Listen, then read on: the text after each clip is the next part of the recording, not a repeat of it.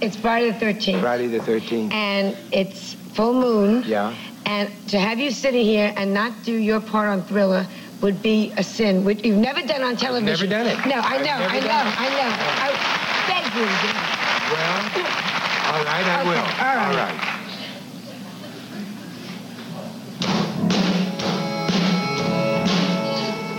Darkness falls across the land.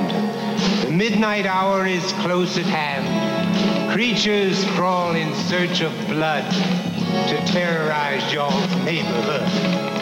And whosoever shall be found without the soul for getting down, must stand and face the hounds of hell and rot inside a corpse's shell. The foulest stench is in the air, the funk of 40,000 years. Grizzled ghouls from every tomb are closing in seal your doom. And though you fight to stay alive, your body starts to shiver. For no mere mortal can resist the evil of the thriller.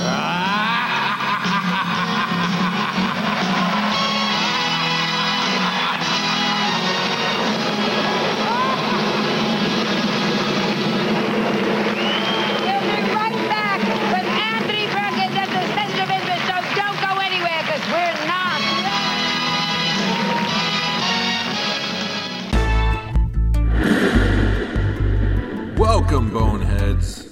It is here once again, the iconic classic, the Skeleton Crew Horror Podcast. The podcast that will tickle your funny bone and have you screaming for more. Exclusively at horrorphilia.com with your trio of numbskulls, Jamie Sammons, I I I I like it. Dan Chase, I love fucking you guys, dude. Yo, and Alex Edwards. yeah, asshole. Woo! You are now entering the Bone Zone.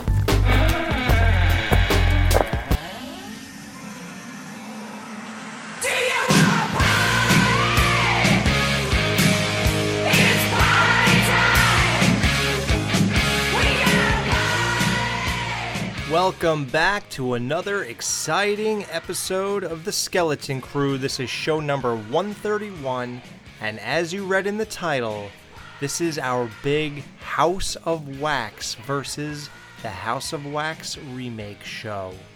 The first one was show number 17, Psycho versus Psycho.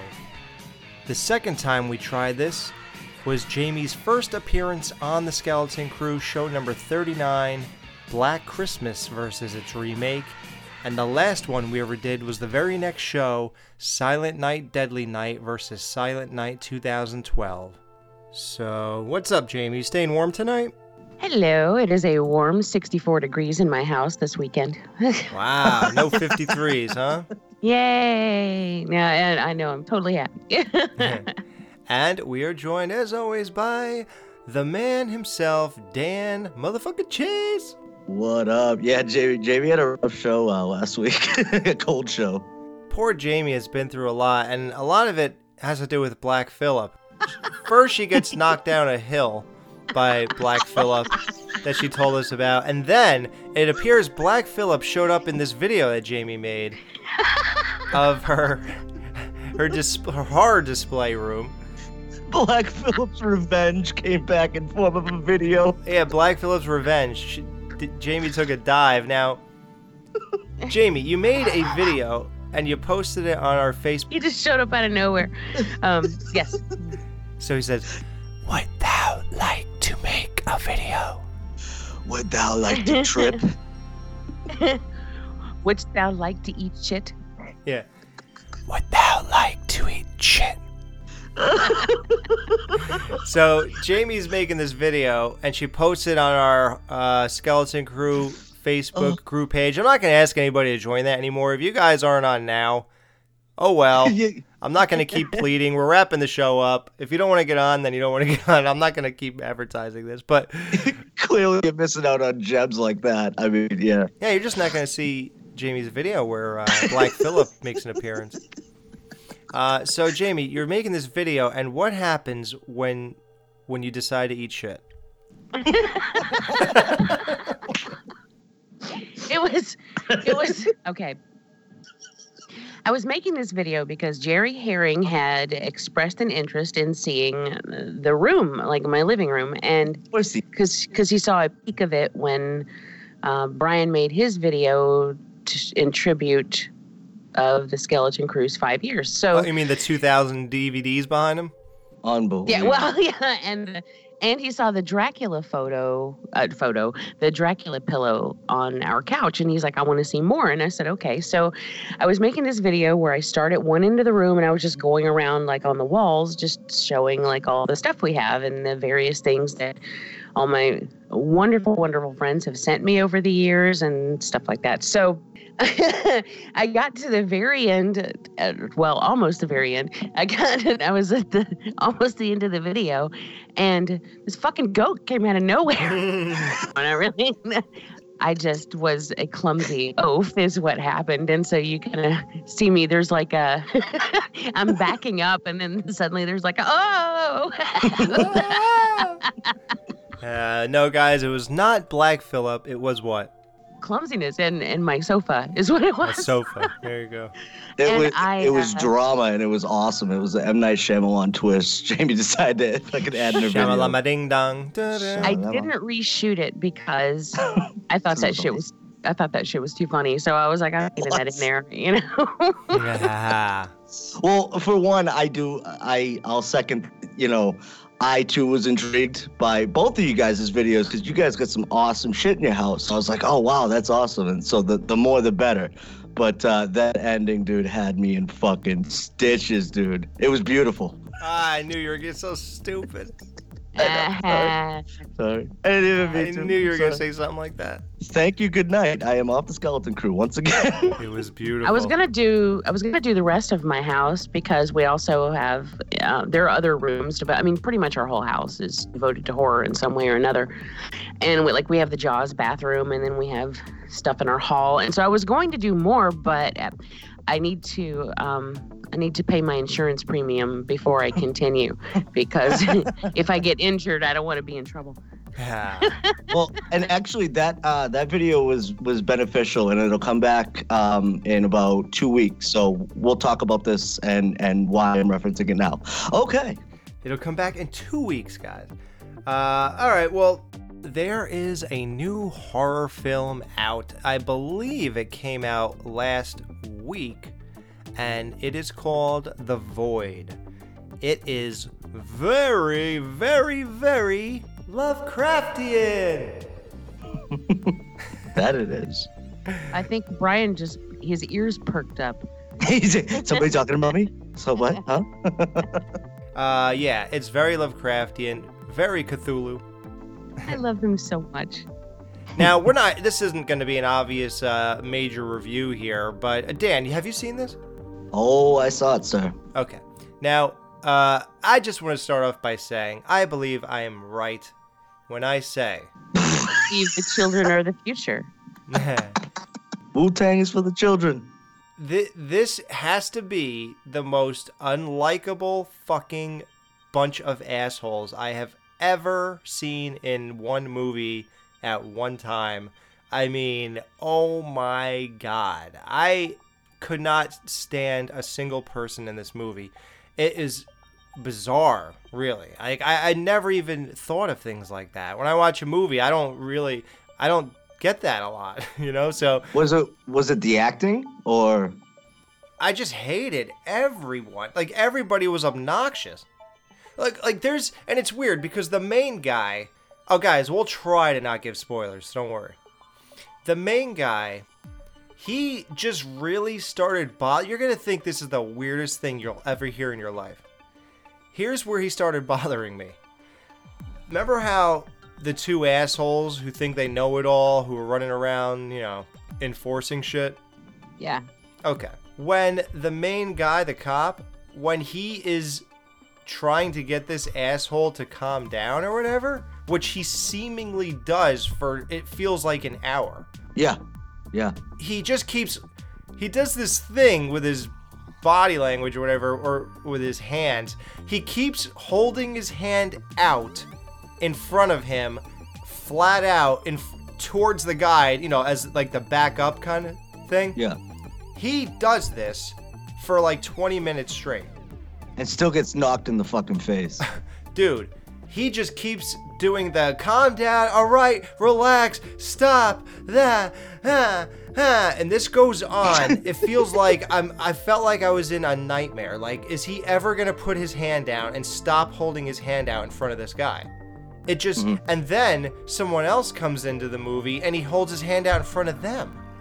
right. And I'm like, what am I watching here? Like, first, I'm annoyed by every single personality here. Now, you're annoying me, dude. Put your hand down and think of some other acting uh, thing you could do. Because this is unbelievable. Like, it's weird. It just irritated me to the point where that annoyed me. Imagine that. Oh, dude, no, I, I don't have to imagine that. That's exactly how I felt. I didn't like this guy from the fucking first scene that he was in. I was like, what? So, first of all, like, I Yeah, you see a like- guy crawling and you react like that? You're right. That's what I'm saying. And then even just the way he's talking to, uh, I don't know, who was it, like another deputy or whatever, dispatcher, whatever it is. And uh, and and I'm like, I don't like this guy. And I was hoping, I was praying that this wasn't the fucking main character. oh no, he is. Um, I've been looking forward to this movie for a long time. Like as soon as I heard it, I heard really great things about it. And you know, before we take it too too further into you know what happens, or or you know, I know We're not really. We're just gonna kind of give our thoughts because I, and you know, just one of those things where you give a vague recommendation, kind of. So yeah, so I had a lot of high hopes going into it, and it, this movie had a lot of cool shit in it. Um, dude, the the practical effects were dope as fuck. Like Is that what they were?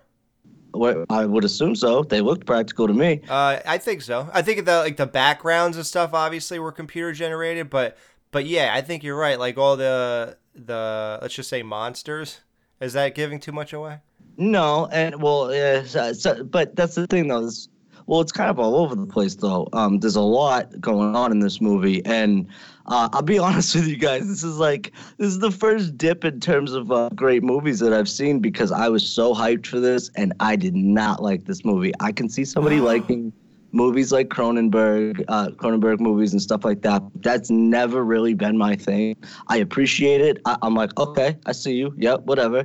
And it's just never been for me. And they, they took a bunch of different elements and kind of threw it into this. But between that, the fucking acting, the characters, um, dude, this movie pissed me off fucking so bad. And I was so disappointed. I'm like, God damn it, you broke the streak. You, you were doing so good 2017. Now you gotta bring this piece of shit to me. And and what like a, let me back up. Let me back up. I didn't expect. I can't wait to see what Jamie's rebuttal here.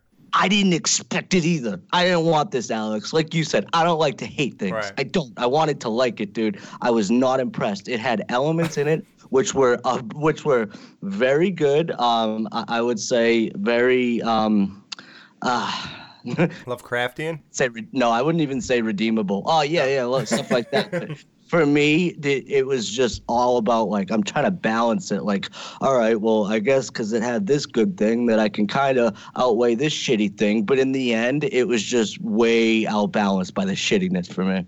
I'm done. Yeah. Dan is hopping mad, dude. I'm Um, Th- th- this is Dan's Black Coat's daughters. well, I know, it is- ah. Yeah. Yep. um, the reality of this situation is that I happen to fall in the middle of the two of you. Oh, tug of war. I tug of war, Alex. I it's on. absolutely First show. At least I'm not next to Dan. I was totally invested in the beginning of this film, Oh. and I love the practical effects. It was very. It, it invoked the thing like a son The of a Thing. bitch. And Hellraiser, wouldn't you say? Hellraiser Oh, sure. too. And I was all I was all over that. I'm like, oh yeah, and it was very Lovecraftian. And Brian's creaming his pants over here, and I'm like, yeah, and and it was great. But then to me, it just went on too long. I Way was too just, long. I was just, I was bored with it, and um, by the time we got to the end, I had I was just like, I don't even care anymore. Like I'm just, I'm Right. just, and it was so sad because I was really enjoying the beginning, and I didn't mind the characters at all. I mean, I, you know, whatever they're horror movie characters, I think, but I mean, none of them particularly got on my nerves more than the other. I don't think, but. I um I was really into the effects. I was really into the creepiness of you know because you've got the the people, the hooded figures, and all of that. I That was- was awesome. I was down. I was like, ah, I want to know what's going on. And Right. to be honest, it was the resolution that really just turned me off because it was not what. Not that it wasn't what I was hoping it would be because I didn't really have any expectations for it Right. but it was what I it ended up being something I didn't want. And I was like, Right. oh, I don't want that. And so I was kind of disappointed by the end, but more than that, I just was I was fatigued by it. Right. I guess like by the time I got to the end, I was just I was done. And I hate that because like I, they did like they were it was as far as Lovecraft goes, I mean, it's like he peed all over this movie. Yeah. It's like Yep. he his DNA is all over this place in this movie, and so they did a really great job with that. Brian is freaking out. He loves it so much, and Well, he's way bigger into Lovecraft than you, even, right? Yeah, yeah, he is. I mean, I I have a deep appreciation for the man and what he did for the genre, and I like a lot of his work. And uh, I've dabbled in writing Lovecraftian things, but that's only because of Brian, really. Um, but he is just like you know, Lovecraft god. Yeah, guys, listen to show 102, man. Skeleton Crew, Lovecraftian show. so he loved loved this film and i was sort of lukewarm about it you know He like I I I iked it. i i i i, I, I thought it was okay um It was mediocre. I I I, I thought it was okay. he um like he's gonna be probably in his top three by the end of the year and wow. i'll be surprised if it makes my top 10 at all you know I- just because You know, we have a, we have a good friend Watson, and he told me that number one was the Devil's Candy or Black Coat, one of them, and now this topped it. So I, Wow, it's okay. amazing how many eh, this. Hey, you got to give this movie credit for one thing. Uh, if getting people talking it, not only does it get people talking, I think the most fascinating thing is that one you could put one thing in front of somebody and you have five from six different people you have six different perspectives basically like for example i am uh, completely opposite you guys well here's the thing okay i thought the the first act was super intense and all that type of stuff i was totally digging it um right up, you know, you see the people outside and everything. That was creepy as fuck and all that kind of stuff. It was intense. But then it, it just wore on me. That second act just wore the fuck out of me, man. I was like, oh my God. I dude, I did the phone thing.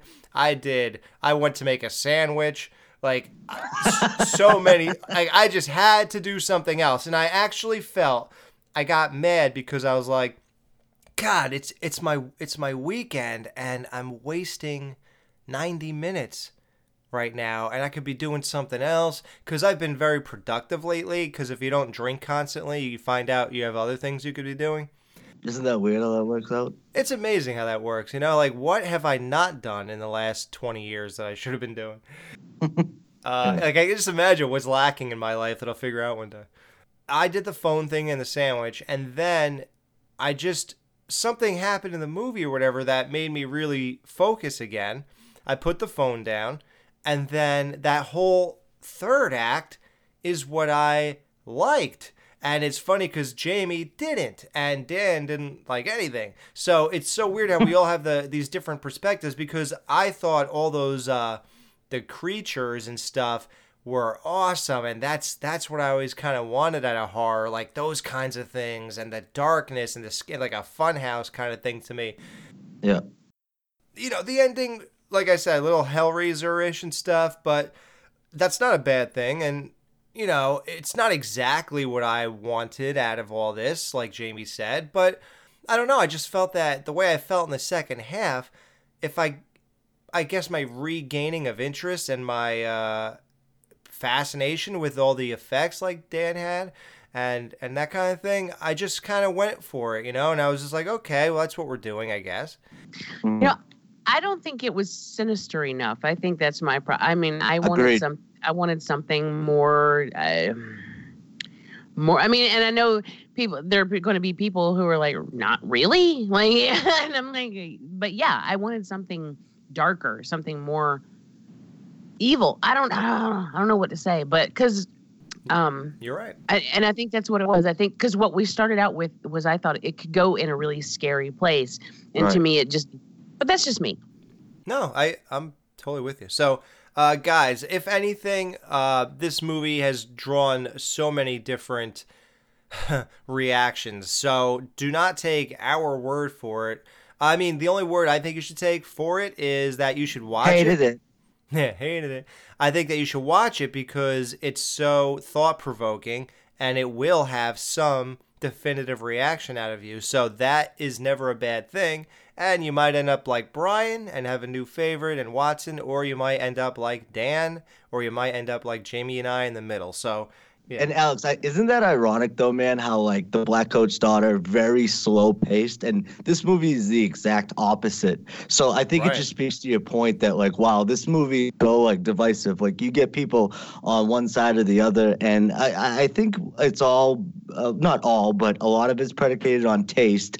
But even if you take that out, like that's why I was curious if Brian did like this because there th- those aspects of this movie are great. But then, like Jamie said, it's the ending, it's the resolution, or kind of I don't even want to say lack thereof because there was an ending. I just thought that it was poorly executed. So, and that's just that's just movie stuff. That has nothing to do with uh. really, see, I thought the execution was the strong point of this. Wow. Eh, dude, no, I didn't like this shit. But you know what? You know what? Though I'm curious, you guys. Do you, well? I guess this doesn't really apply uh, because uh, the way Jamie felt about Black Coat's daughter. But do you guys think that that it's uh, it's hard seeing a movie like this? Not hard, but you kind of base it off of uh, like the streak that 2017's been having. Like I said, you see all these good movies, and then you see one that may be good, but you you you're on such a high from the other ones that it just kind of falls flat. For me, that's how it felt, anyways. I don't know. it occurred to me because uh, the string, like you said, and then Watson saying it became his number one. So, And a lot of people do love this too. A lot of people really dig this movie. I was hyped. so I went in thinking, "Wow, I'm seeing another great one." Sure. And uh, so by the second act, man, I, I was so bummed out that me and Watson didn't click on this. And then I was like, "Huh, that's that's weird." And uh, then all of a sudden, I was saved at the end. Jamie, what do you feel? Were you affected by the the streak of 2017? I don't no, I don't think it affected me. I do think we had some great films this year, but I haven't like for instance, Dan brought up the Black Coat's daughter. I haven't been completely happy with everything I've seen. Right. And I just look at movies as individual things, you know, whenever I see Right. a movie, that's just I'm just watching that movie. So no, I, I don't I don't think that had one thing or another to do with it. Yeah. It just you know, there were just there were things about it that I really, really liked and then in the end I just wasn't in love, you know. Right. I think it's so crazy though how we could all be bored with with a movie like at such a fast pace like that. Like we were burnt out by it. It's funny, dude. It's like wow. Sometimes it doesn't matter. You know, you got Black Coat's daughter with these these long shots of people just like emotions and good acting Yeah. coming through, and then we're bored by something like this. It Yeah. just like like you said though, man. I think you said this on the last show, Alex. Like life would be fucking mad boring, dude, if everybody liked the same shit. So there you go. Perfect example. Unless everyone liked what I like and then the world would be perfect. And then it would. Yeah, absolutely right. All right, well, let's get to our feature presentation. So, yeah, guys, we're going old school. We're going all the way back to the old school crew 2012 edition with original versus remake. So, please join Dan, Jamie, and myself as we explore and compare House of Wax 1953 and House of Wax 2005.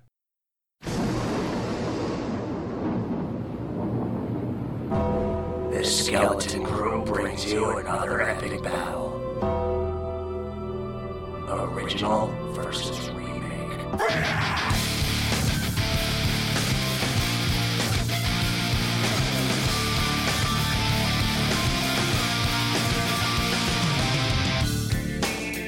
All right, guys, here it is House of Wax 1953 versus the remake, which was released in 2005 under the same name. So, uh, we're going to battle these two movies out. All right, the first way we're going to do this is we are going to pit the two stories against each other. So, for House of Wax 1953, Professor Henry Jarrod is a true artist whose wax sculptures are lifelike.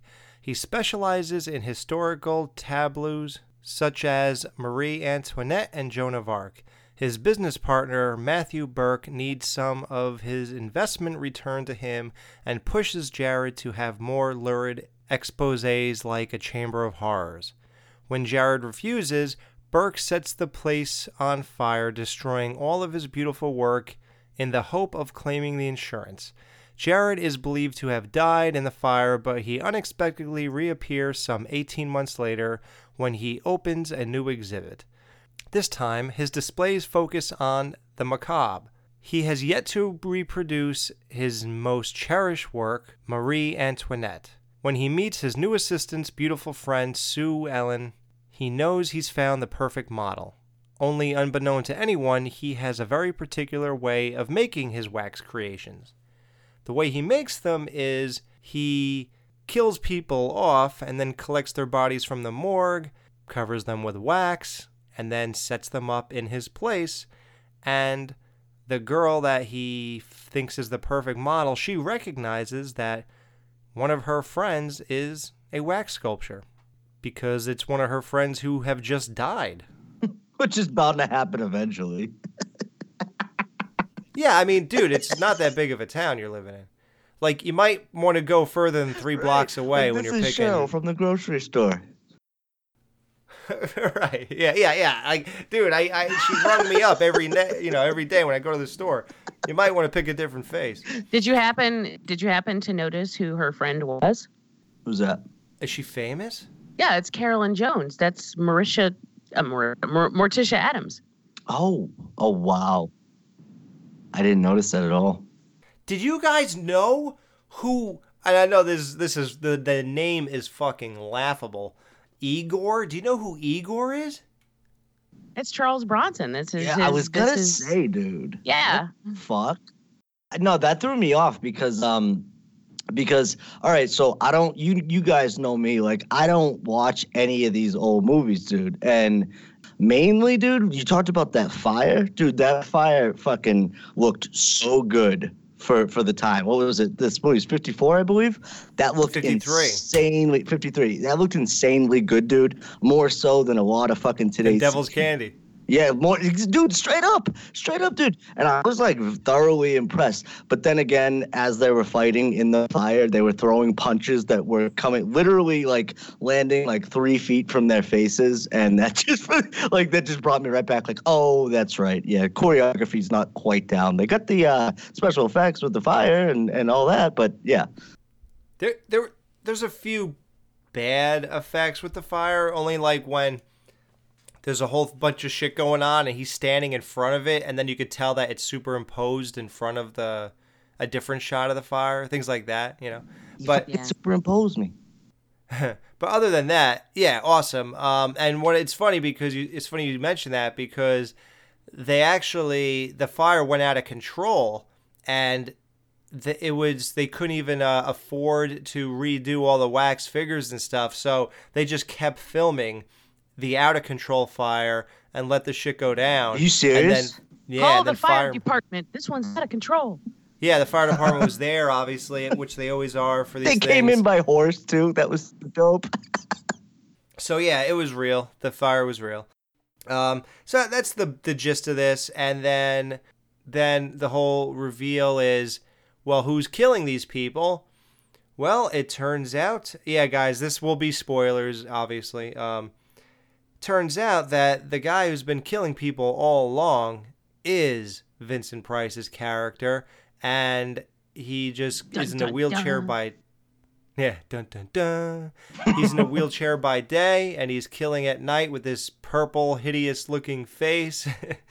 the girl, you know, discovers it is her friend when she pulls the wig off and the blonde hair is still intact. That's when shit goes down. But we'll get to that when we get to the climax. Now, So, the basic plot of the 2005 remake is six friends are on their way to a football game. They decide to camp out for the night and continue driving the next day. The next day, the friends find that they're having car troubles, so two of the friends accept a stranger's ride into a small town named Ambrose. The main attraction in Ambrose is the House of Wax, except something is not right in this town. The wax figures are so realistic, and the whole town is deserted. Except for the two murderous twin brothers. The six friends must fight to survive and escape from being the next exhibits in the House of Wax and then the big climactic ending there. So, just based on the two plots, guys, like uh, out of these two movies, what plot do you find is the stronger of the two? I think 1953 House of Wax has a more interesting plot, and that's simply because the uh, the later one is really nothing more than a slasher when you boil Right. it down. I mean, it's just, and I love slashers. I mean, duh. Um, that's not a problem, but it's this is a formula that we've seen a lot, and it's you know, teens go to a place they don't know anything about. Teens end up dying. The end, and it's that's something that we see over and over and over again. And of course, the execution is what makes it interesting, different, you know. But to me, the original story is something that is completely original. Like you've you don't ever see that kind of story. It's not something that's done a whole lot. I think it's really Twisted. Yeah, it is, you know, and it's dark and creepy. And the fact that to me, what makes that one scarier even is that this is all happening under everyone's noses. I mean, they, hmm. th- there are people touring dead bodies and they don't know it. And that to She me, just bagged my groceries last week. that to me is creepy as fuck you know? Imagine you were going through a museum and you're just and then you get out and somebody told you you know you just viewed a whole bunch of corpses?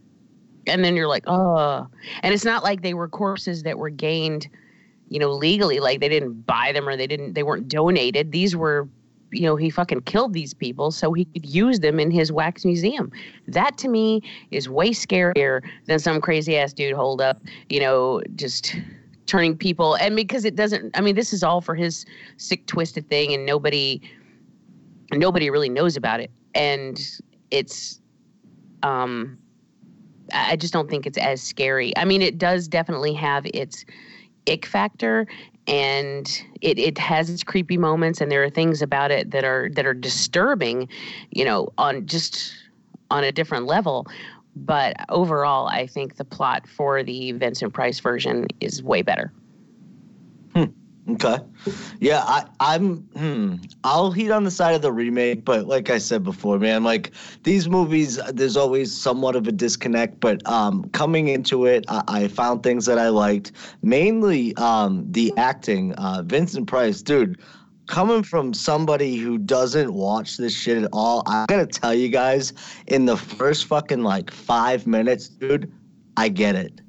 Like, Yeah, yeah, right. no, Isn't that got amazing? it dude like i'm sitting there listening to his voice first of all. And i know he said that about the uh, invisible man too but holy shit man. Like i was like oh wow. This is like exceptional. This is really great. And i think you're right though jamie. There's there's something to be said about the ori- the originality of you know of this whole even though it is a remake but still it's the originality and and how they go about this and the creepy factor. It's like oh wow. Especially too take into account the time and and how that even still kind of holds up today um, is is great. I love that aspect of it. I would heat on the side of the remake because it's what I'm more familiar with. I watch more slashers than films like this. Um, but with that said, I do like this whole.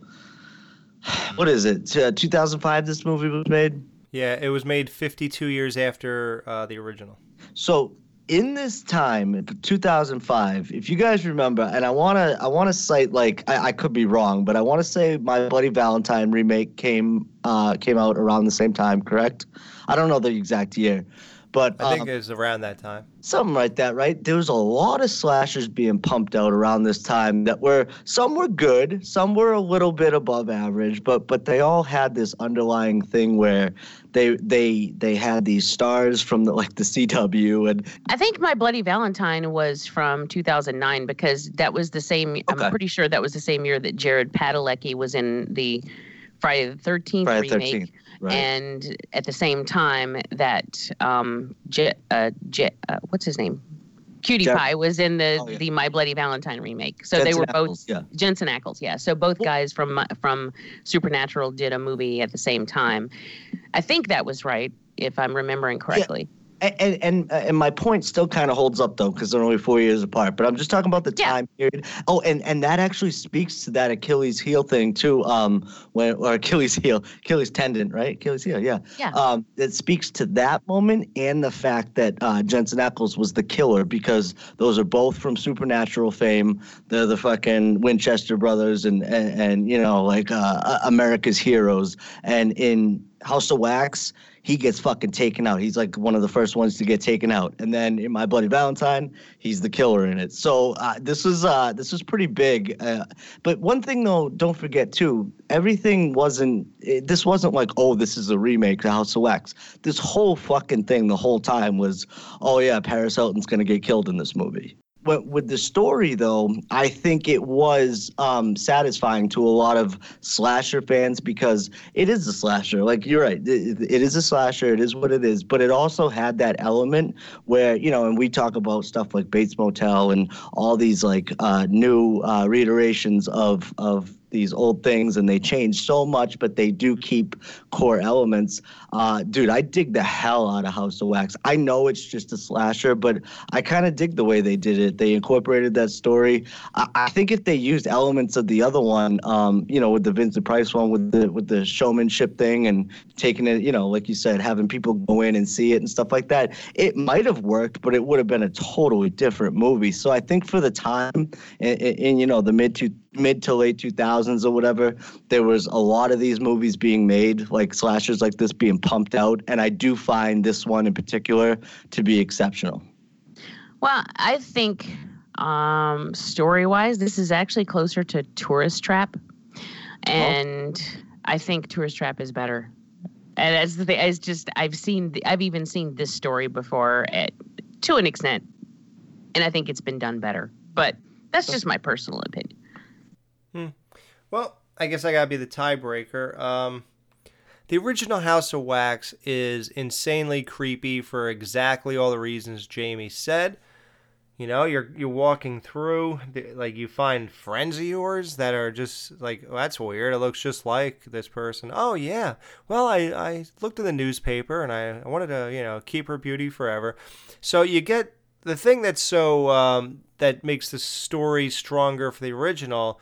Some of the aspects is like the emotional weight of Vincent Price and what he went through, the tragedy in the beginning, um, when the guy burned down like the closest things in his life to him, and you know, because I I can relate to that. Um, I have things that I I couldn't imagine like losing like that, and uh, he's like almost obsessive with it. So for him, it's a greater loss than the fact that he's getting burned up and blown up. Then I think the only thing that's odd about it is that he comes back as like a boogeyman and kills these people. It just seems really out of character for him, I guess. And he just like kills these people. Then instead of just taking them straight to his place, he lets them go to the morgue. Then from there, he has people come and take them to the museum, which he makes wax out of them. Then he puts them up at, like Dan said, a absurd risk of people finding this out. He's not even going out of town to do this. I mean, it's just cra- like at least open up your wax museum somewhere else. He he literally said, "Where is the museum?" He's like, "Oh, it's right. It's right here. It's gonna be right Right. upstairs." Yeah, right like, there. why is it? Why is it gonna be right here, right upstairs? Like, what are you fucking crazy? Like, that's the most ludicrous thing I've ever heard in my life. it's just like that really kind of like makes the story not that great. Him being a boogeyman, yeah, you could say, oh, nice. I mean, think about it. He wasn't even into the macabre in in the terms of like he wouldn't even have fake wax statues of anything horror yet because one guy set fire to this place he's going to go kill five people or whatever and and then make wax out of them like how did he become so heartless It's a big stretch. Yeah. yeah it's a major stretch. And um but it's still cool how it's happening i guess. And then i guess it's cool that he can't use his hands anymore so he just directs other people and you know the whole thing. And then he decides i am going to have horror stuff when he opens his new place which is still weird. Like he's just not himself at all anymore and it's weird but you know he sells it pretty well. Um, and the one thing i really give credit to the remake for is that they said well and th- there's a th- and it's funny i mentioned this when we did our first versus uh, show psycho versus psycho remake i gave house of wax credit uh, in comparison to the Psycho remake because I said I like that you know you don't go shot for shot in a remake, you dumbass. You you take the source material Right. and you lightly reference it, and that's about it. You know, and then you name it the same thing for that mass audience appeal, and you give it a fresh thing. So yeah, is it fresh to go somewhere you don't belong and get killed? No, but wow, I mean, turning the whole town into into wax and this twins story. this is this is what I think is interesting about what you said. Now, Vincent Price, um, uh, you mentioned his um, turning, which I get. I mean, it makes sense. You're right. That is a hard fucking turn for someone to make. But at this time, like during that time period, it was a very common trope, and you know this just because you've watched a lot of classic films. This was a, it was a very common trope for people to lose their fucking mind when something happened. I mean, it just True. it- you know tragedy drives people to madness that was used over and over and over again and that was just that's the way people portrayed like a really horrible tragedy is it will turn you mad and then you become a monster and that's you know so that was just common but you find that easier uh, harder to believe than the fact that this entire town is made up of dead wax people and nobody fucking knows it I Nobody mean, know that's see. it's I'm like glad you this is like that. some children of the corn bullshit. Why is nobody Right. driving through this town? Why do these cops? I mean, they clearly have cops somewhere in the vicinity because we see them at the end, so they've got to be nearby. No one has noticed that this entire town is dead.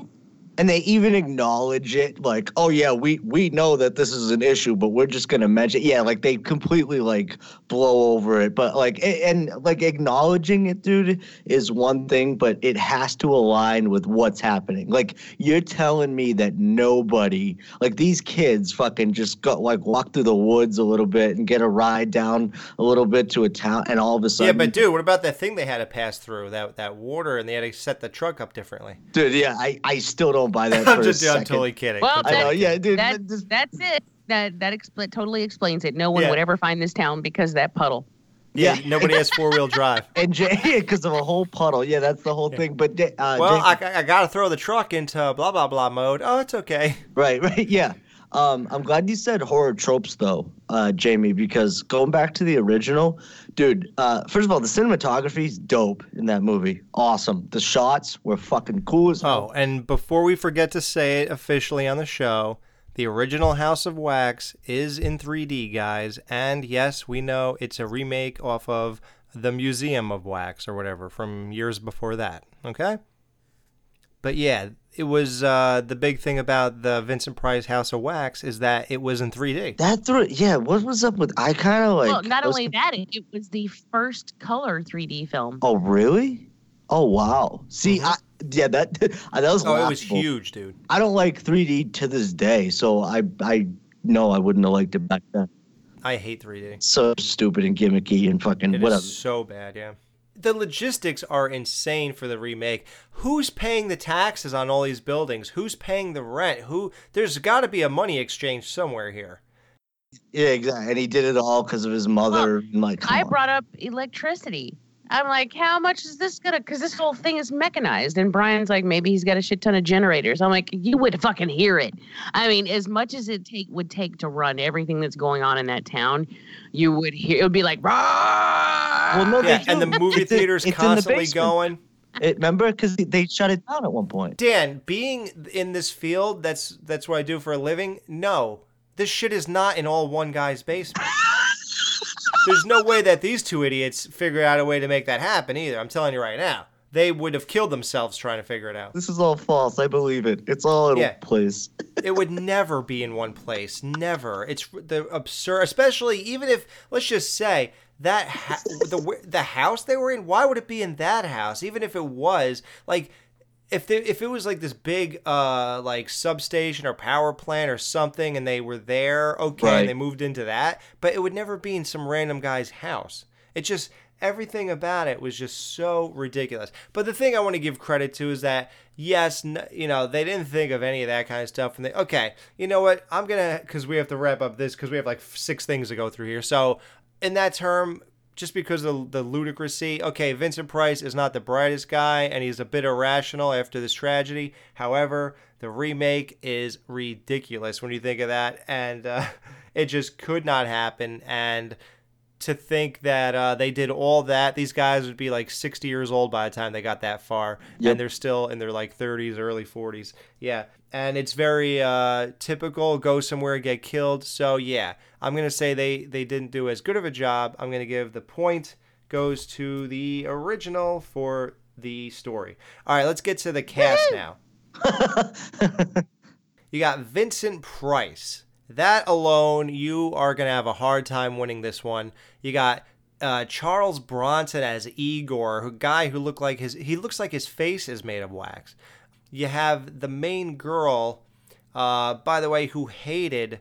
Every, she didn't want to be in this movie. She protested, but as Jamie said when we talked about why the classic movies have better actors in them, it's because these people are They're contract players. contract player yeah contract they they have a contract to uh, universal studios. They get their work delivered to them and they say this is the next movie you're going to be in. You're under contract for 10 movies. You have to be in all these movies. So that's what she was in. She she hated it protested it and she didn't want to be she literally said i don't want to be the Fay Wray of my generation. It turned out that she actually enjoyed working on the set, but she absolutely hated Charles Bronson. She said she has no fond memories of him whatsoever. Um, That sucks. yeah. Beyond that, you got like that guy who was the the young guy coming in to start doing the new wax. He was okay, a little bland. I think most of the guys here, like the alcoholic uh, wax sculptor, he really had no impact on me. Um, Oh, can I say something about that character real quick? The guy there. Um, it just reminded me of a couple instances, guys, where what the fuck was up with the comedy in that original or the first remake? There, they had, especially how they ended it, like that that final line. It was so out of place for me, even even like not fully like seeing other movies like that of its time. I was completely taken out of it. Do you guys know what I'm talking about? Just certain, what's the final line? I forgot. I don't know, but it was something like he he held up the head and he made a shitty ass one liner. Oh, yeah. Like what the fuck? And and there was a couple of those uh, moments, and I was like, wait, what?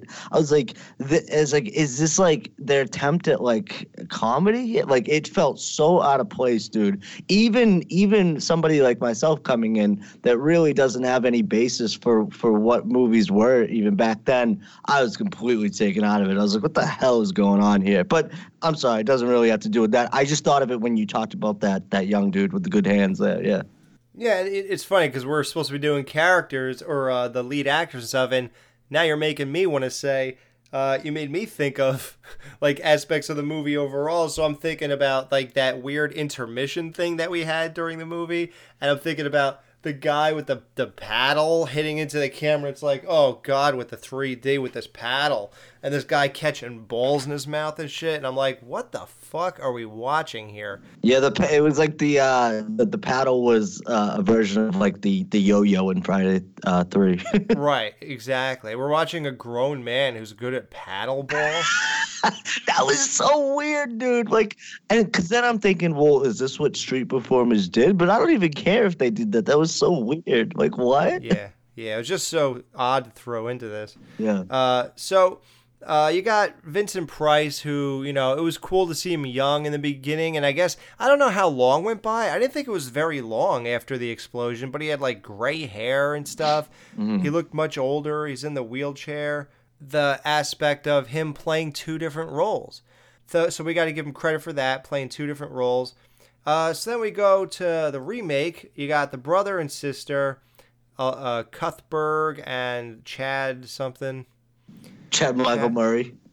Michael Murray, yeah, he's he's awesome. Uh, I really liked him. You know, he comes off as like the typical, you know, you roll your eyes, oh look, here's the badass of the movie. But you know, I gotta tell you, he played him with a, a depth, and even when he was trying to be shallow, uh, you you could see beneath it all that he wasn't. You know, dude, it's so funny that you just said all that because I was thinking about saying a lot of those same things, but I'm like, oh god, people are gonna think that I fucking treating Chad Michael Murray like he's an Oscar winner. But you are right, dude. Oh yeah, no, he, I think he's good. Yeah. Um, you got Jared Padalecki. Padalecki.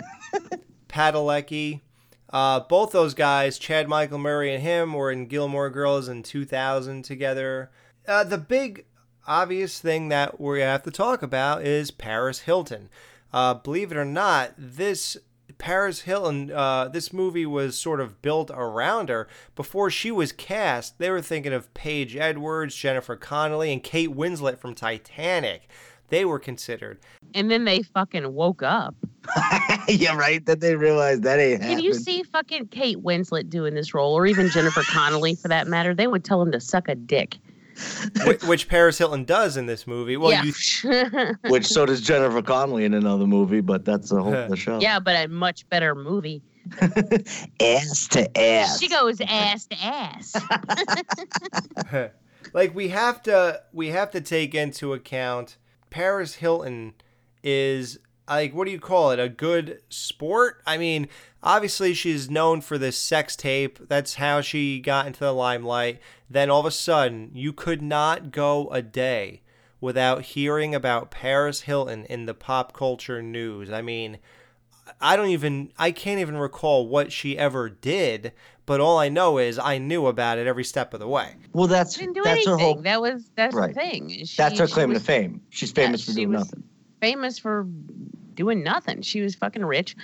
And then, uh, you know, then of course she went on to do The Simple Life with Nicole Richie, and that that was her show. But I mean, she was famous even before. I mean, she got the show because she was famous for doing fucking nothing. Right.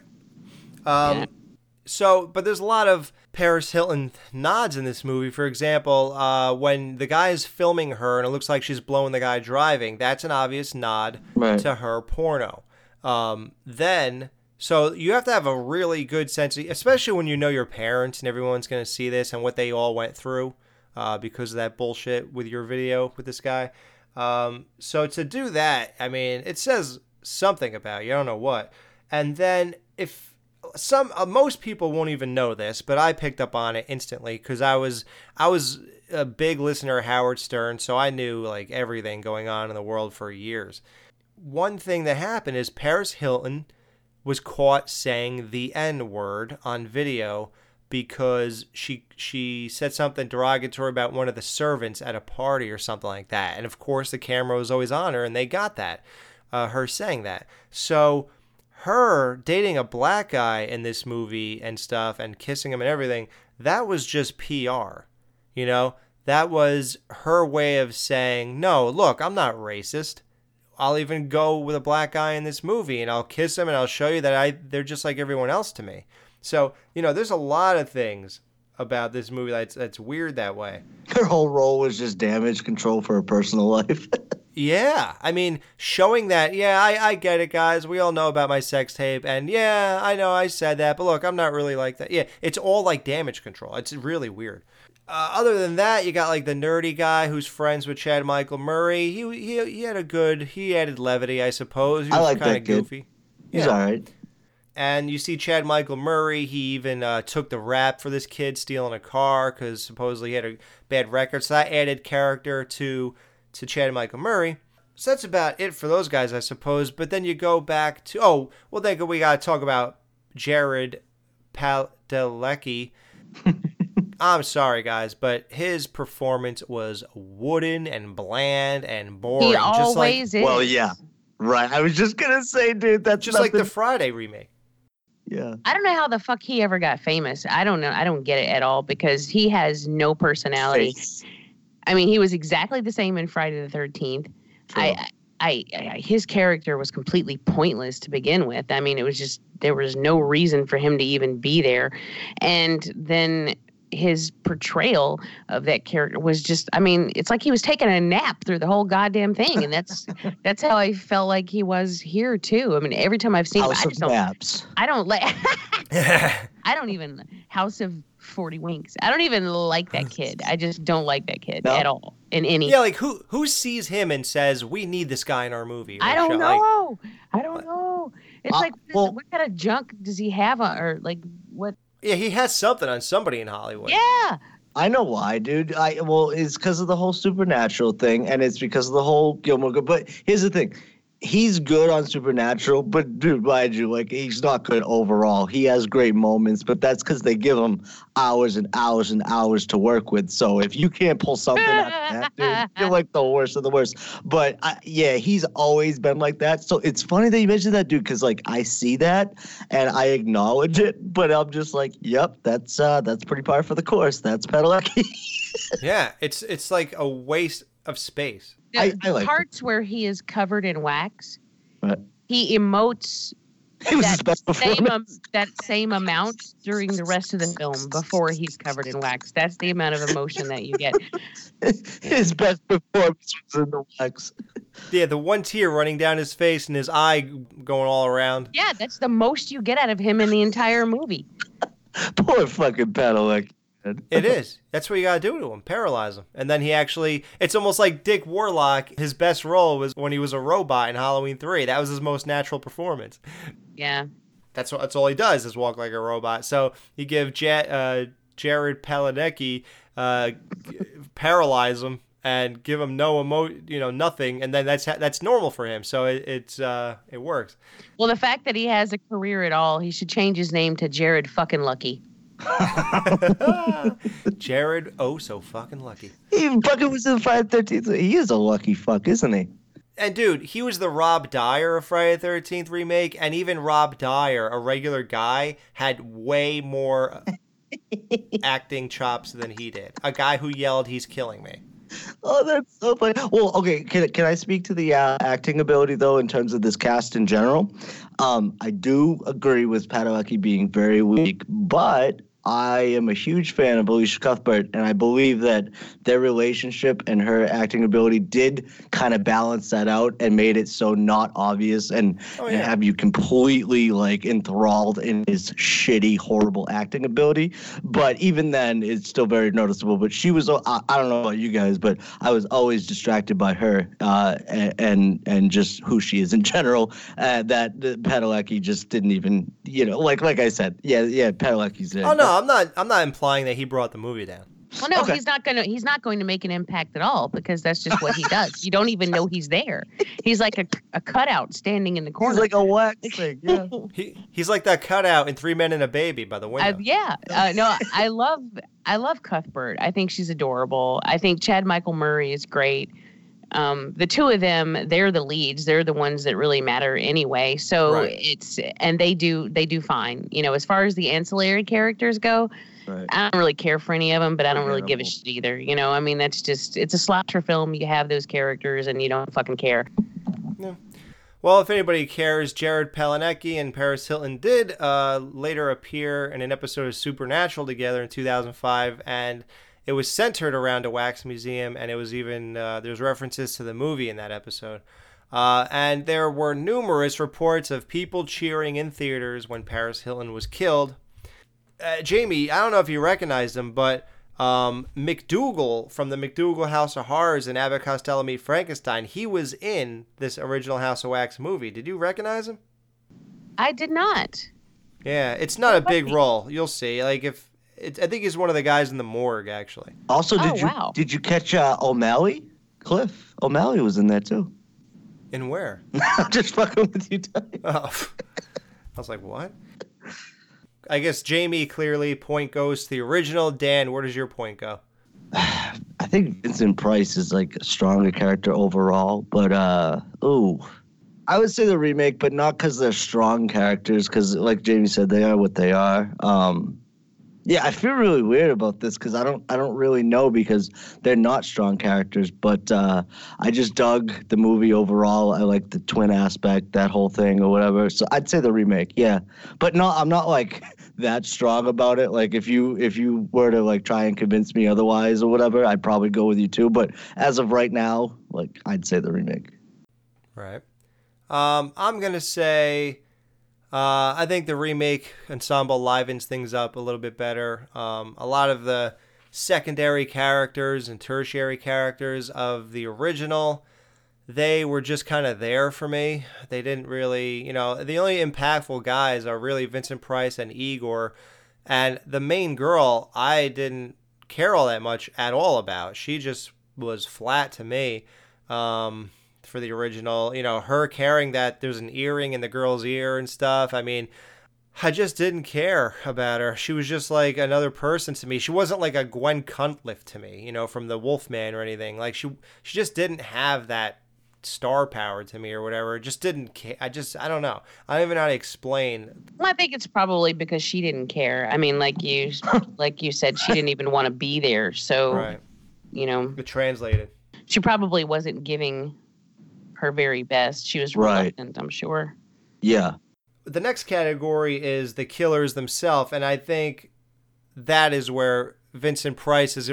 We probably shouldn't have even involved him in this uh, discussion, but uh, we had to because he plays kind of dual roles here. He's he's the killer and he's not the killer, you know. So uh, Yeah. he's like he's like two people in this movie. So that's why he had to be thrown into this. But as you notice, we didn't talk about the killers just now for the remake. So yeah, I don't know. I think it's a more colorful cast, and I think I don't know if they acted better or not, but I like the cast of the remake more.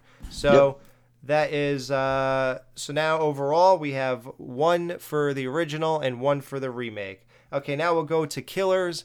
Uh, so you only have to think of it. Now you can think of it in dual roles again. I mean, you could think of it as the sinister Vincent Price, as the guy acting all sympathetic in the wheelchair and you know, do rolling around and talking and tricking people and convincing people and then killing people. So you have you have a lot to work with there. And then and it's funny cuz that's a dual role, one guy, but in this movie they chose to do two different guys. So it's not a dual role, it's two different killers. Mm-hmm. That's different. And which I don't know if that actual normal brother ever actually killed anybody. That we're not even sure about, right? And even Uh, the other, the other normal brother, the third one. I mean, if he was involved that whole time, who's to say that he wasn't doing some killing too, right? I don't know. Yeah. But uh, so you could just say that Vincent is the only killer now. So we could think of it that way too if you want. So we can go anywhere here, guys. We can go over their looks, Vincent Price's makeup, the purple face versus the terrible CGI fucking guy from the remake. I mean that when when they peeled his mask off, I mean that was the worst CGI. It is so distracting. Just like this black hole in his face. It is like odd, man. And I even as a kid, I've been watching that movie for 12 years now and I never warmed up to that look. He never bought into that. Yeah. No. Uh, his motivation, you know, is doing it for his mom. That's pretty lame. I'll just tell you now, I'm going Vincent Price. You Vincent guys Price, totally. Me too. Yeah, without a doubt. So we have nothing to talk about, right? Yeah, well, I I do want to say something though about um uh, the, those two killers though, um uh, the brothers or whatever. I did like um the not the not the charisma, but I did like that guy, that one guy who's tries to trick him and the whole thing. But for me, that got kind of played out. It it was it was drawn on too long. It was um. There's one scene I don't know if you guys ever picked up on it. It's the worst fucking editing ever, dude. It's a voicemail that she leaves on his phone. Oh my god! Dude, that is Yeah. the worst Yeah. editing ever. Thank you. Thank you. I'm so glad you guys picked up on that. Literally, like, i i if i I, that would like take away a full point for me. It was so bad. Like, do you realize, like, people are watching this movie? We just saw that whole scene play out. Like, are you kidding me? Like, really? And and that the whole thing with him like setting him up and stuff like that. Like, and, and this uh, goes back to the whole town thing and people disappearing. Like you're trying to tell me too that these people have been killing people this whole time and nobody noticed it. I know we kind of said that before, but in terms of just like the logical aspect of how all these things go down, like what do they just wait for people to fucking get lost and they just pick them off the highway, like going to fucking football Only game? those brave enough to cross the puddle. That puddle, man. I, they are so lucky that they have a fucking hick brother that can fucking bridge that gap. But um, the thing is, I just, I, I totally say Vincent Price in this because everything about it, the, his motivations, like you said, that that that pain in his eyes when you see that all go down, like all of that just backs up why he's. And then with the remake, why? Like you, like it's such a cop out. Like, oh yeah, they had a shitty childhood and and and they had to fucking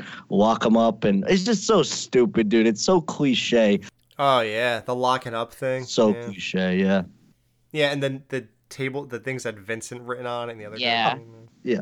I'm so glad that you guys brought up that voicemail thing. Oh, Because I was hoping I wasn't the only one to. I was sitting here like that. That's Oh, not wait. what you said. That- that Oh, and the, the timing was so off. that window broke in like a second. but um, it's funny that you guys should both say Vincent Price because in this particular category, I'm actually going the other way. oh wow. No, Are shit. you? No, are you sure? Are you shitting me? Come on. Yeah, I'm like, wait, are we just landing in the Twilight Zone? You here? just had me to go. I was like, no, wait. no. I was like, is J- wait what? I was. I'm going the other way. Have we No, not man, been I mean- podcasting for years together? What is going on?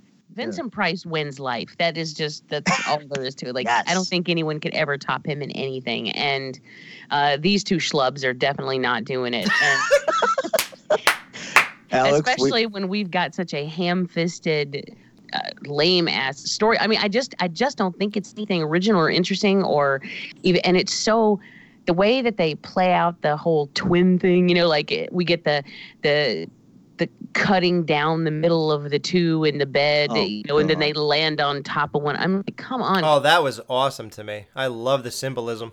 could you be any more obvious i mean just try subtlety look it up I Um, know, but still, I love the symbolism.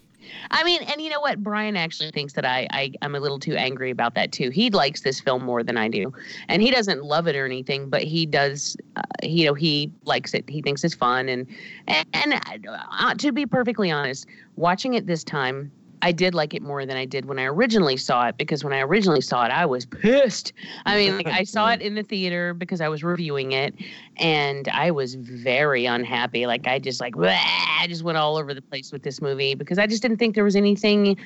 I don't know. I, I I'd have to go back and read my review, and it was like ten years ago, but I didn't like it. And um, I've seen it a couple times since then, and each time I watch it, I like it a little bit more. So this time, I actually did enjoy it. You know, there were some nice, brutal killing. You know, you've got that whole scene where the dude stop pulling the wax off his face. If you see Oh, his yeah. skin is coming with it, stop Clearly. doing Oh it. my god. clearly that ain't working. Yeah.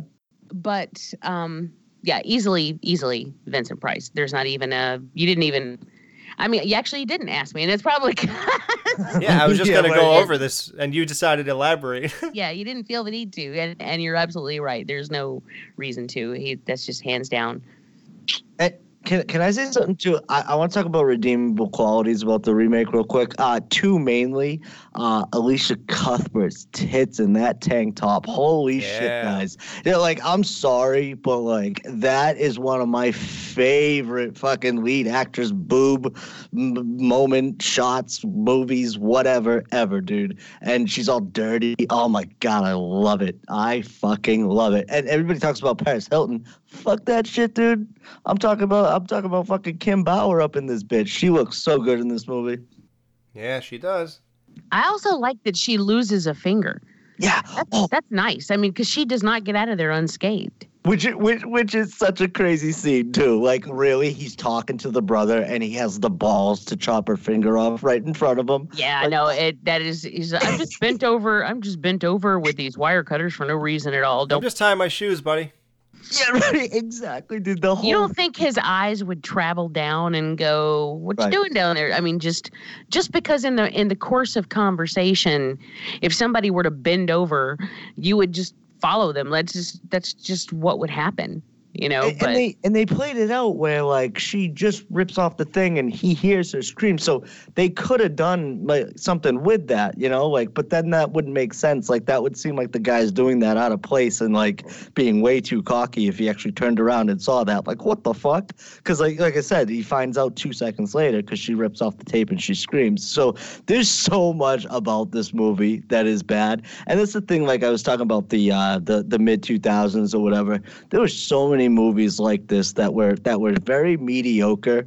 I enjoy this though because I love this movie just watching it because like you said it's a it's it's a slasher. It's it's got kind of a different take or whatever. But in terms of the killer I always thought that even with two killers in the remake um they never quite nailed it. And then I see the original. When I see that it's no competition. I think even these two killers together aren't even fucking half as good as Vincent Price's so yeah Yeah. We have the story going to the original, we have the supporting cast going to the remake, and we have the killers going to the original. So the original is in the lead, two to one. two to one So the next category is atmosphere and sets. For the original, the whole town, I guess it looks like a London type town, and you got the wax museum itself. Maybe you could add in the place where the girls are letting you know what it looks like up their skirts in 3D. like that was so blatant and it's so funny because as I'm looking up these girls' dresses and the girl even says like, "Oh my god, like can we go to a place where nice people hang out? Like these girls are showing us straight up their dresses, and that always, as a kid, and even like you know, I never really discussed it much, but I always felt that that was an odd thing. I, I, I, I like it, of, of course, but at the same time, um, I always wondered why are you doing this? Like who's who invented this and why is everybody okay with this? You would expect to go somewhere like she said a little bit more uh, blue for something like that, but it seems to be sort of a normal thing. And I always thought it was weird and I said, "Well, geez, I mean, as long as you're focusing up these girls' dresses, why don't you just put, like advertise the movie like, "Hey guys, you could, you know, see these girls in 3D up their dress." Meanwhile, as I'm searching for uh, the cover art for this episode, there is a poster that was made in the 50s and it was of the girls kicking up. And then on the other side is Vincent Price running around with like a wax head or something. Huh okay They actually did use that to advertise this movie. I just couldn't believe it. So uh, those are really the only atmosphere you got. I'm not putting it down, I'm just saying that's all you have because there's not much. I mean, you got the first wax museum, you got his second wax museum, you got his basement, and um, you know the town when he was running around chasing the people. For House of Wax remake, that is just painfully obvious. The whole town of Ambrose. Um, you got that. You got the wax museum. You got their house. the roadkill pit. Yeah, the the pit. You got the campfire scene. So, Jamie, what do you think of atmosphere and sets? Uh, well, this is one. Uh, reluctantly, I have to give it to the remake. Uh, I, while it's completely ridiculous in its existence, this town is infinitely interesting. It is creepy. You know, you've got the church where all the people are perpetually having this funeral. Um, you've got the woman in the window where the she pulls the the curtain back. Um, and then the house itself, which is completely constructed of wax. And while it doesn't make a whole lot of sense that this thing, that this whole place even exists, it is interesting and it is very cool. I mean, this en- this entire house is constructed of wax. I don't. It's it's Everything in it, even the fruit and the chairs and everything. The only the only thing that wasn't was a dog. Yeah, everything, and I I do think that's very cool and interesting. And the uh, even like the pit. I mean, honestly, the roadkill pit. That's one of my favorite parts of the entire movie because that is really disgusting, and um, it just kind of hits you on a visceral level.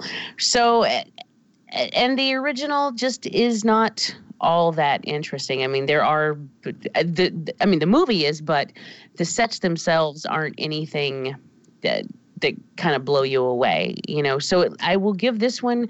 Um, they're very original and very creative with the sets that they give you, and also have a nice creepy aspect to it. So my point goes to the original. I mean, I'm sorry, the remake. The remake. I was just so used to saying that. I was like, no, but my Ah. point goes to the remake. Now, uh, were you guys fooled by? Um, there are three.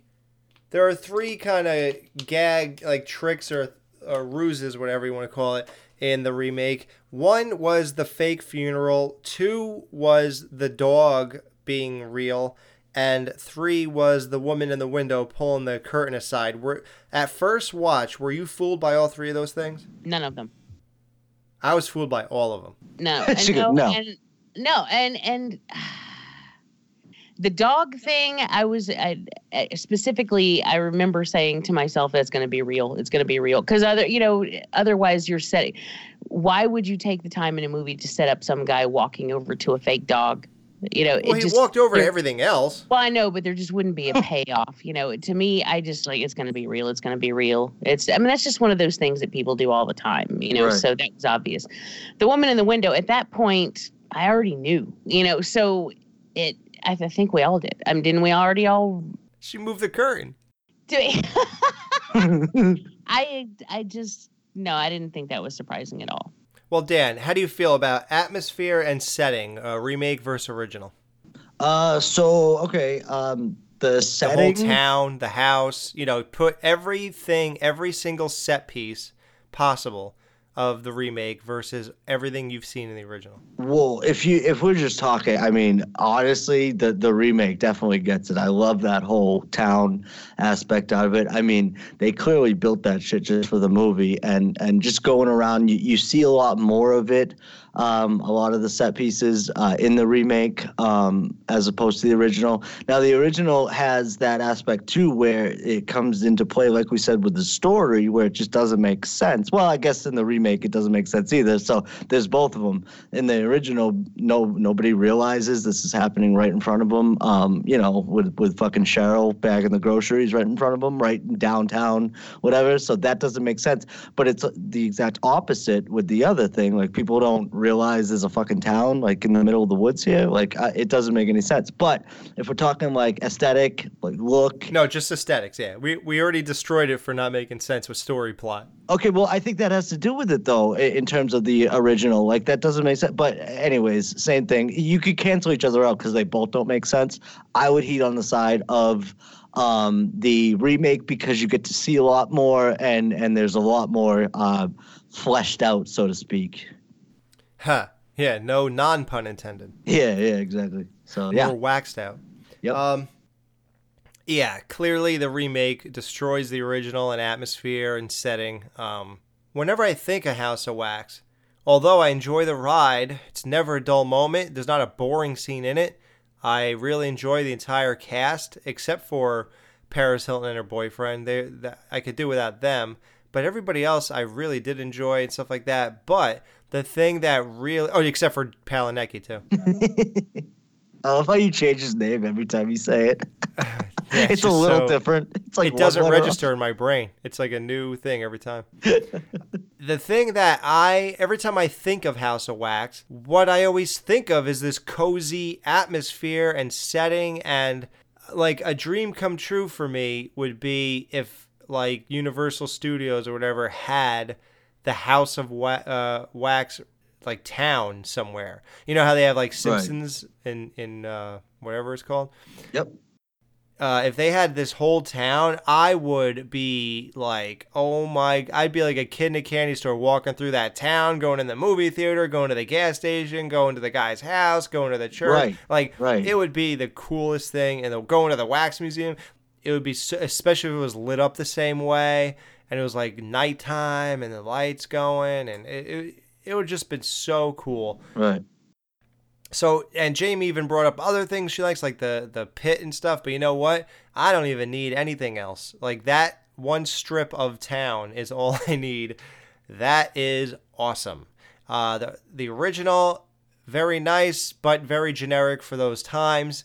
Nothing really stuck out to me. He had a pretty cool contraption in his basement to pour wax on people, but still, no, sorry.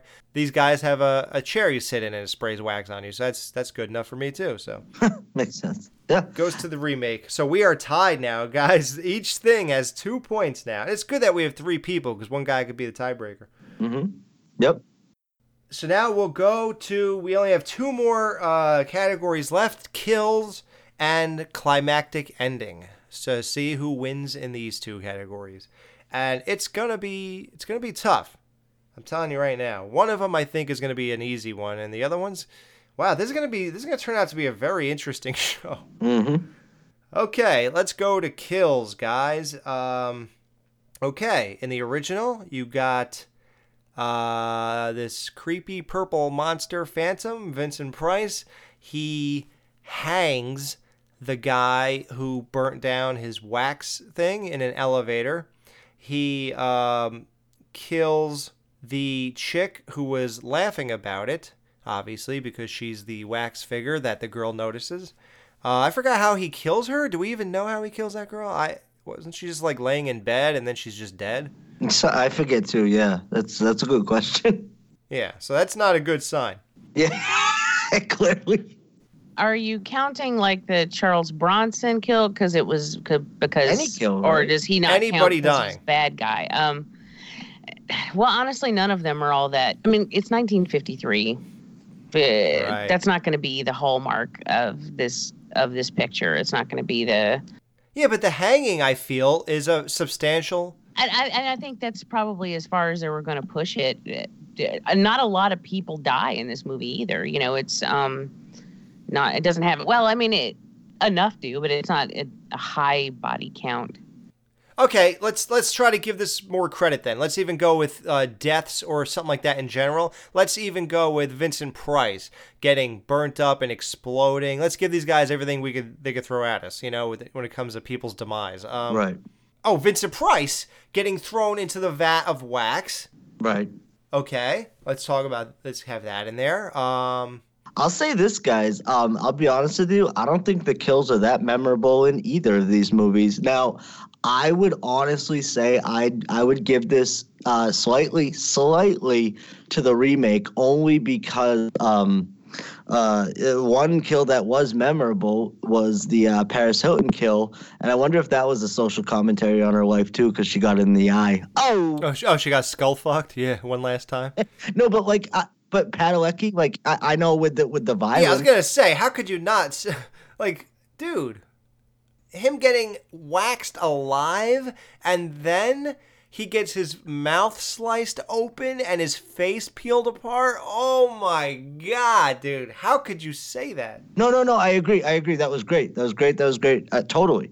But what I'm saying is, uh, like, how, who else even died in this movie? Like, Dude, the goofy guy, he gets thrown down the stairs and then like hedge clipped his head and the camera view just sees his body being pulled away. right? Okay. Yep. Okay. Yep. That was awesome. Okay. Now, what what what happened to the black guy? I don't remember.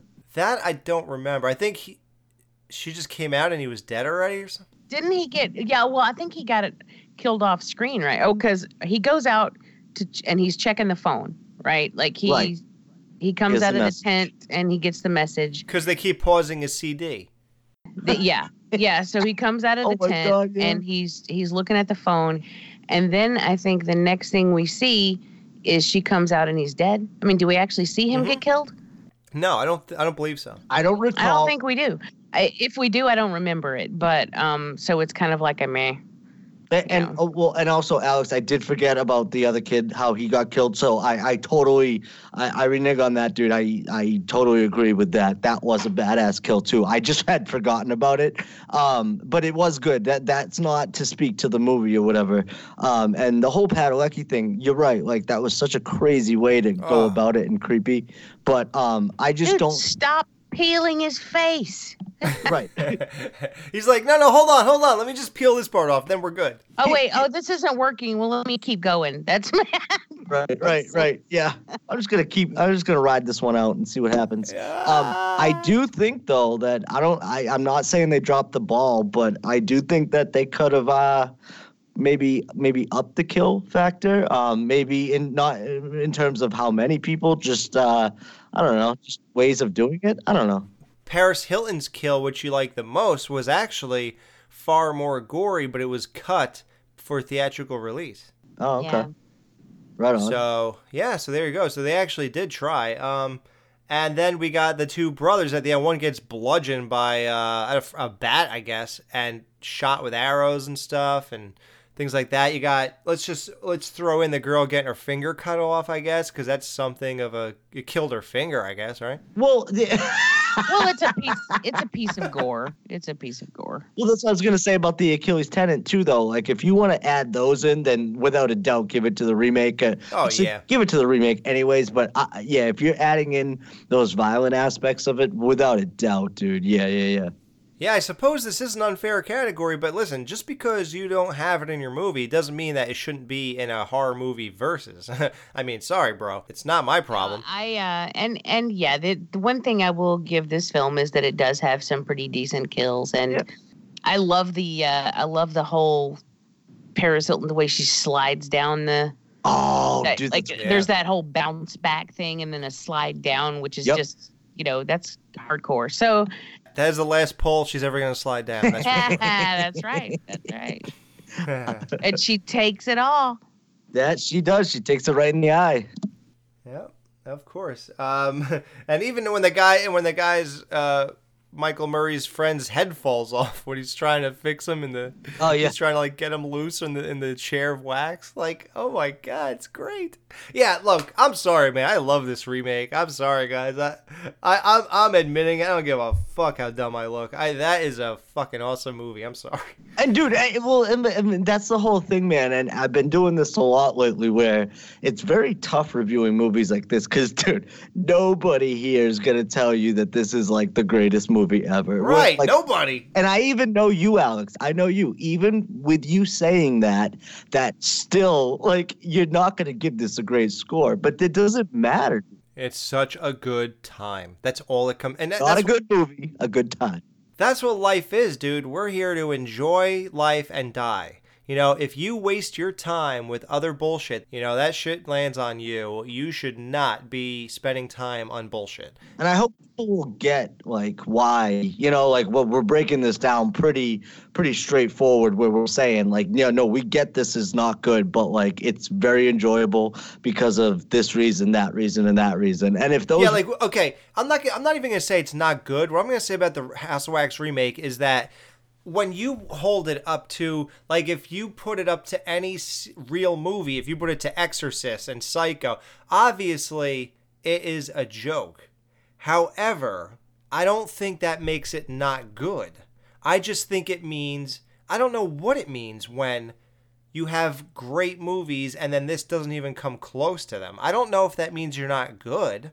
I just think it means I think you really couldn't compare it to those to those kind of films anyway. What you if you're going to compare it, you just have to compare it to slasher films. agreed. And how does Agreed. it fall in the realm of slasher films? And then I think it lands somewhere right in the middle. I don't think it's as bad as something like say the previously mentioned Slaughterhouse, but it's def it's or that that oh what the hell fall break movie with the um ah that movie's awful but it's still fun to watch but it's terrible but um but it's definitely not as good as say something like the burning Right. or uh, i don't know pick any of the really really good slashers out there it's um yeah. it's so I think it just sort of lands somewhere in the middle. It is slick, it is shiny, it Yep. does have um, it, it does have a lot of um, uh, like pretty actors, whereas you know the older slashers didn't. You know, but we're now where we were in this era where this post Scream era, where slashers were populated by people that you already knew and they were all very pretty. And so it does have that sort of glossy appeal to it. Um, that doesn't really mean that it's quality. It just sort of has that that that veneer. But so that because of that, I think it lands somewhere kind of right in the middle of the, the in the world of slashers. You know. Man, that's a fine place to be, guys. You said that perfectly, Jamie. Yeah, we could have just like uh, saved an hour. Yeah, I'm gonna cut everything I said out. Yeah. that was perfect. Yep, agreed. Uh, so there you go. Uh, gore and kills go to the remake. So what's going to happen, guys? The situation we're in, because I don't have another category, and frankly, this has gone on for very long, and we're done after this. it's the climactic end. Uh, we could again throw the death of Vincent Price in here along with the two brothers' deaths. So we could throw that back in. That's fine. It's the whole climactic ending. Now, what will happen in this battle we're doing right now is either the remake is going to win outright, and we'll have to admit that according to this breakdown, that the remake is better than the original, or the House of Wax original is going to win this, and then we're going to end off in a tie. So, climactic ending. The original, you have what I felt when I first watched this movie. I I kind of I should say I did know that Vincent Price was the killer and stuff. I mean, who else could that phantom have been? However, just seeing the way she realized it when she realized, "Oh my god, this is my friend." And he's like, "You shouldn't have done that, dear." And then he comes over and that voice i just did a terrible impersonation but the way he says it was awesome and then he comes over and, and he tries to stop her from leaving and then she smashes his fucking face and it falls apart and it is the fucking guy she has seen in her nightmares and in her bedroom at night and who killed her blonde friend oh my god this is my friend the guy who I saw kill her is the guy in front of me, and I smashed his face because I thought it was different. Like the whole revelation is unbelievable. You have this whole climactic thing, guys kicking the shit out of each other. Uh, they Vincent Price beats the shit out of the cops. Then he takes this girl and he's gonna wax her ass alive uh, on that thing. That pink shit, that wax is bubbling up, boy, and that's coming down because we saw it all happen before. So now we know what's gonna happen now. Oh my god! Brings a whole new meaning to waxing that shit. He's gonna wax that ass. then he gets knocked into the vat, and you're like, "Oh God, that must be a, a living. You couldn't die fast enough." Yep the House of Wax remake, you got like where does it, where does it start? Like what? Oh, uh, downstairs he pours the whole thing of wax on the floor to stop Vincent from chasing him. That catches fire. I guess f- wax is flammable in that way. Um, I don't really know. I I never thought it was. I always thought the wick was the only thing that was. Yeah, right. Yeah. Yeah, I don't I don't know, but I didn't think about that till you just said that, dude. But I think you're I think you're onto something. yeah. yeah. But uh, so the whole thing starts going up in flames. They go to the top. They're up in that in the wax house where this should end. It's the fitting end. Um, the whole place starts melting. There's big fight scenes. There's escape scenes. Chad Michael Murray is fucking killing it. Uh, Cuthbert is killing it.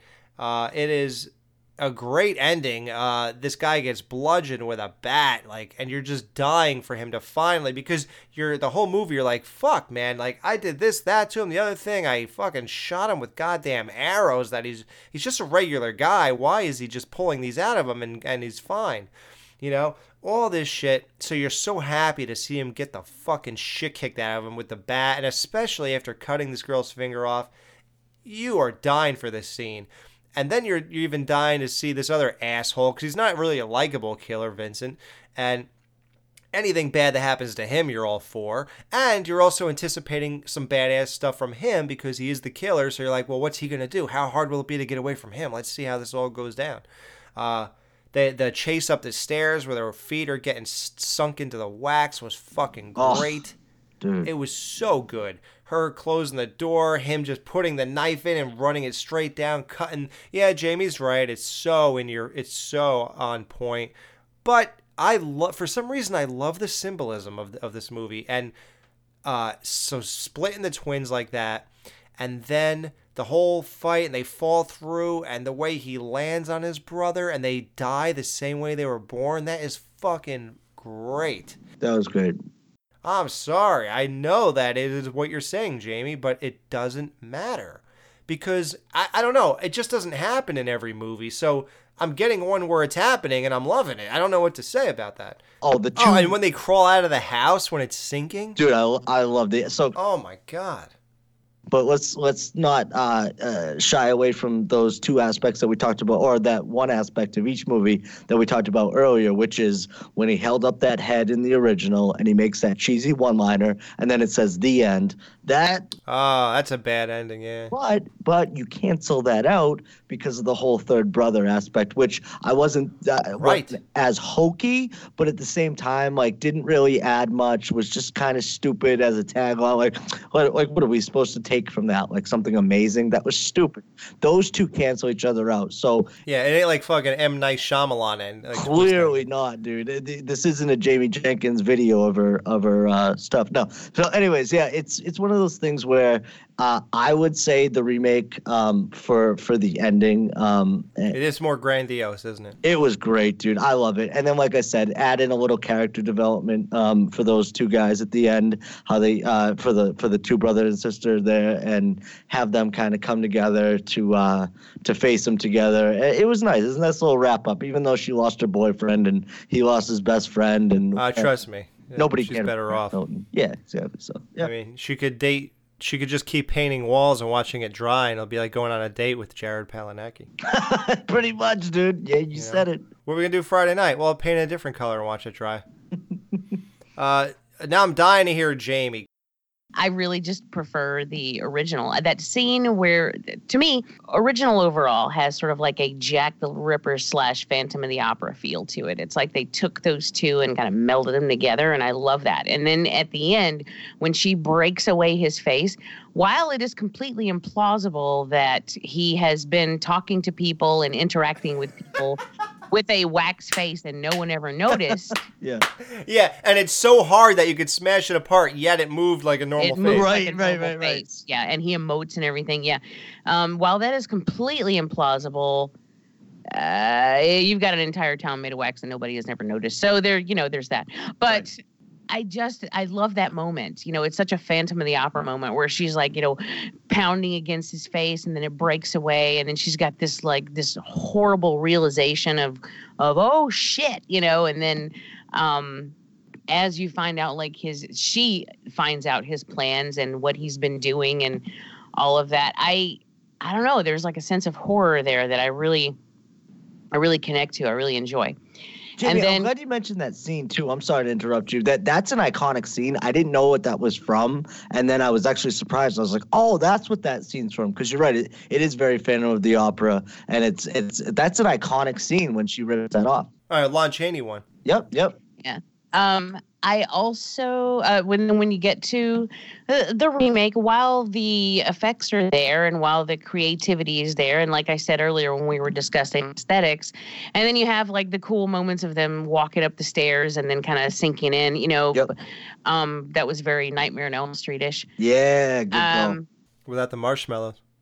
get I can't get past what I think is just complete. I mean, we do a lot of like running upstairs, and then there's the whole bedroom thing, and then there's the, the and in the end, I just don't. It just the whole twin thing. It makes no sense to me. Like the whole, the the very ending, when we, or when she. I guess it's not the very end, but toward the end, when she discovers like the chairs and then she like she puts together and then she does that whole thing where she's like, you know, he was the you know, he was the the bad one. You're The not good- bad. Yeah. it's like- Yeah, and she's right. she's she's trying to like convince him. You know, I'm like, oh Jesus Christ. I just it to me That was- right. the ending goes on too long and it's too much it's too involved then you have that ham-fisted symbolism that i brought up earlier that you you like alex and that's cool and i get it but i just don't it's too much for me I just feel like there's way too much going on at the end of the film. Whereas with the original film, it's much more simplistic and just straightforward. Bam, this is what's happening, and reveal, you know, and I like that. this one is way too convoluted for me. So my vote goes for the original. Yeah, I see both your points, and I think I gushed about the original. I thought it was fascinating. Jamie bringing up like the implausibility of his face being waxed this whole time and hard wax, but uh, that could smash off and stuff. Maybe it cancels out his uh, horribly bad his face, Vincent's face looked. Uh, like I said, the bad black hole CGI, just missing face thing that they have going on. Um, I do like the idea there. It just doesn't look great. It doesn't look good at all. It's a great idea, yeah. It, it, it makes it's cool because now he had a reason to implement wax in his own face, like Vincent Price's, is because it was just like blasted to a pulp, literally. And this guy was just disconnected. And it's weird that they even added twins into this whole. I, I, I wonder what the reference is because they went heavy with the twins, with uh, the two main characters being twins, and then these two being twins. So I wonder what that had to do with House of Wax at all. And I'm not even, I'm not like saying it in a slightful way or anything. I'm No, just- I'm you're just right. saying- No, that's a good point. Why? It's Why? I don't know why this. I don't know why this theme. There probably is a reason for it, and I probably should know it, but I probably just didn't care enough well, to I- figure I it out. I don't know about that. I, we love it. We didn't care. And I mean, you know, I just I don't know. Nobody who would even think to to research that. You know, so I don't think anybody cares enough to to to find out. But um, yeah, I don't know. I don't know what that was all about. But uh, yeah, I'm I'm so sorry. I'm gonna have to make it so that the remake beats the original because it is gonna be two to four. It, it wins. It wins by twice the amount of votes for things overall. Um, but that's just you know that's just us and uh, it's just our opinions and uh, it's it's the skeleton crew's uh, outcome that's all. I mean if you guys think the original is better and and li- listen the original it changed movie making. I mean it is uh, a fascinating thing that moved movies so far along. Uh, even like everything about the execution it it was the most successful movie for that studio I think for the last 10 years. Nothing was ever as good as that. It had a budget of two hundred and twenty nine thousand dollars, which is pretty fucking sizable for nineteen fifty three.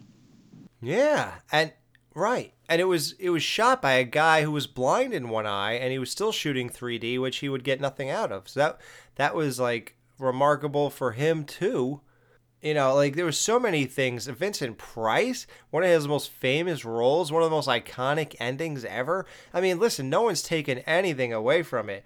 Dude, Vincent Price kills it, dude. And I, oh, and I'll tell you this: from watching this movie, um, I was always like aware of him or whatever, this and that. I am totally in. Like I said before, this guy is is amazing. His voice is so like oh, his voice. entrancing, dude. So when we do get to the Vincent Price retro or whatever, now I feel like I, I'm like an OG now. I'm going in You're in. all in now. I'm, Good. I'm all into that shit, bro. So, uh, the, like I said, I, I actually really do enjoy both, but um, I'll take the remake just because uh, I like slashers more than more than anything.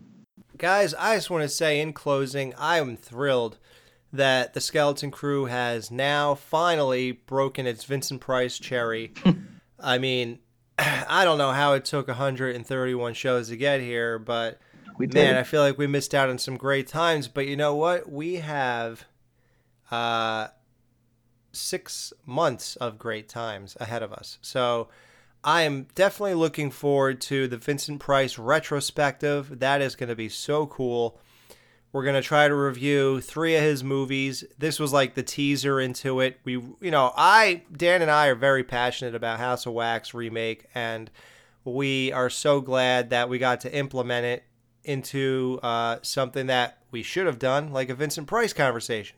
So Yeah. it's the best of both worlds to me. I, I just had like a fucking uh, conversational orgasm just now. I mean, this was one of the funnest discussions I ever had in my entire life, and I didn't give a fuck how it ended, quite frankly, because I love both these movies, so uh, I don't really care.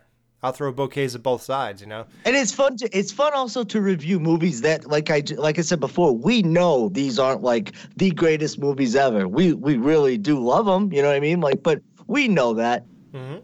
Yep. Jimmy, what are your closing statements about this battle? I would say, well, first of all, the only reason I was able to get Dan is because I am, my acting is like the highest caliber. It's right up there with Jared Padalecki. so yeah, or Jared I- fucking lucky. Um, Jared is fucking lucky, man. Yep. but uh, no, I had really fun with this too, and and yeah, I actually surprised myself that I even gave one category to the remake, which, you know, to be perfectly Right. honest, um, I didn't know going in ex- specifically what the what we were going to be touching on with each one, but I didn't expect it to get anything from me. so, Right. So you surprised yourself even. I surprised even then, even though of the two films, I prefer personally the original. I'm not going to not give the remake something it deserves, you know. Um it oh no, actually I gave it two, I guess, didn't I? Because kills and the aesthetics. right. So it actually, yeah, Wow. two of the six points I threw at the remake. I didn't see that coming, but it's Why do you hate the original, Jamie? That's the real question. but uh, so that's it's fun. It's fun to discuss these things and Right. then kind of discover things about yourself as well as you know the other people that you're talking to. So that's why even though neither of these is a new movie and I mean hell the the remake has been out for over 10 years so it's not like it's Right. anything fresh that we're discussing but it's fun to discuss them because these are also two movies that nobody ever really talks about anymore yeah. you know and i don't and i've never heard anyone break them down like this so Right. uh, Yeah. so that that was really fun and i'm totally glad we did it Yes! So, guys, we hope you enjoyed this breakdown. We gave you every angle that we have time for. I'm sure we can get into more sub, uh, a- you know, uh, categories and stuff, but I think we pretty much uh, covered pretty much every single base. I don't think there's any need. You know, we didn't go into score, but I don't think we're the kind of people who remember the fucking score to stuff. I mean, it's not that apparent like it is in some movies where it's like so obvious. These two movies, I don't think the score is the kind of thing that we're buying the vinyls for or something like that, you know? Like it's uh, not Let's a put it this way: there was nothing bad enough in them that that took us out of the movie, so they couldn't have been that bad. So we'll give them that. Yeah, and there was nothing good enough that we went to go download it. So Exactly. there Yeah. you go. That's why that wasn't there. Uh, and things like that. So it is what it is. Guys, had a great time, everybody listening. Hope you enjoyed Skeleton Crew 2017. We're having a great time. This has been a great farewell tour. I mean, I am going to look so fondly on this year. I already am. It has been the best time I've ever had. I mean, this is so cool. We will see you soon. We have some cool shows coming up too. Hopefully they turn out good, but they uh, they're definitely great ideas that we have coming down the pipe. So guys, have a good week. Peace. Yay.